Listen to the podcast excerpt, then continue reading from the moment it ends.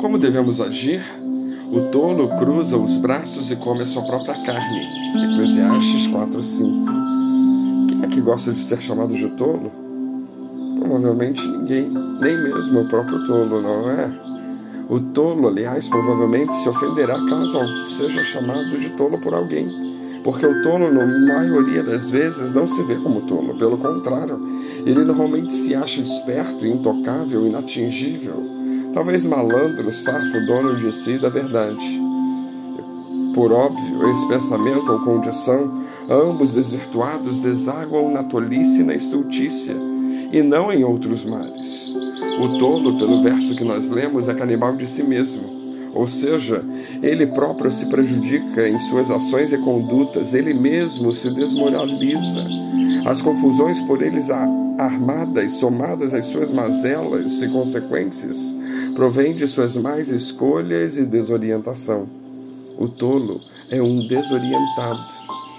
Boa definição, porque ele não se preserva e despreza as boas virtudes. Ser tolo é diferente de vez por outra, inadvertidamente, alguém cometer uma ou mais tolices. Todos nós assim agimos na vida várias vezes. E todos nós temos situações de vida que nos envergonham e que gostaríamos que nunca tivessem acontecido.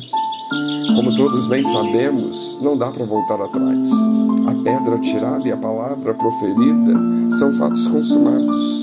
Nós podemos nos desculpar, reparar o erro materialmente, pedir perdão e coisa e tal, mas essas são medidas meramente reparatórias que apenas atenuam a besteira feita.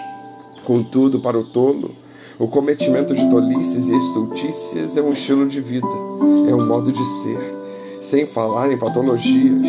Há em nossa cultura aquele vício arraigado e nevasto, rançoso de sempre a pessoa querer levar alguma vantagem sobre os outros.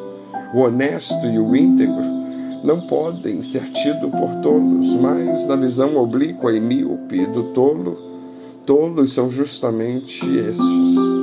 Realmente há quem pense que quem busca ser correto é tolo, nesse ambiente de malandragem e licenciosidade moral no qual vivemos.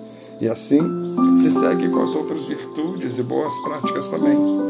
Ou seja, Ser bom e puro é sinônimo para alguns de ser tolo.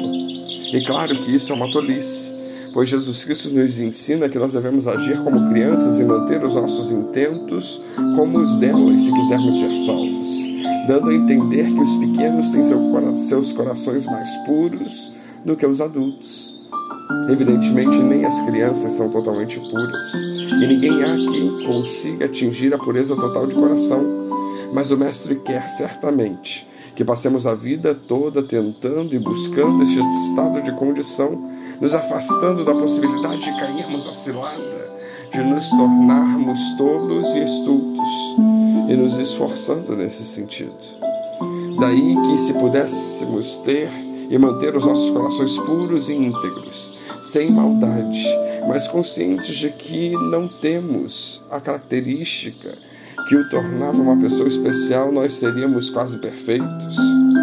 Provavelmente seríamos pessoas diferenciadas, visto que a maldade não estaria em nós. E é assim que devemos agir sempre que possível. Se não quisermos ser taxados de tolos ou se quisermos evitar o cometimento de tolices estultíssimos, e isso somado à razão e à presença do Espírito que Deus nos deu em Jesus se todos se entregassem a Jesus, pois se tivessem em mente a fórmula comentada, o mundo e nós mesmos seríamos poupados de cometer e sofrer muitas tolices e estultícias. Talvez não de todos, é verdade, mas já obteríamos uma significativa vantagem e melhora de qualidade de vida dentro de um quadro de honestidade e integridade. Portanto, como devemos agir? Devemos agir como nosso Mestre, manso, humilde de coração. Que Deus nos abençoe.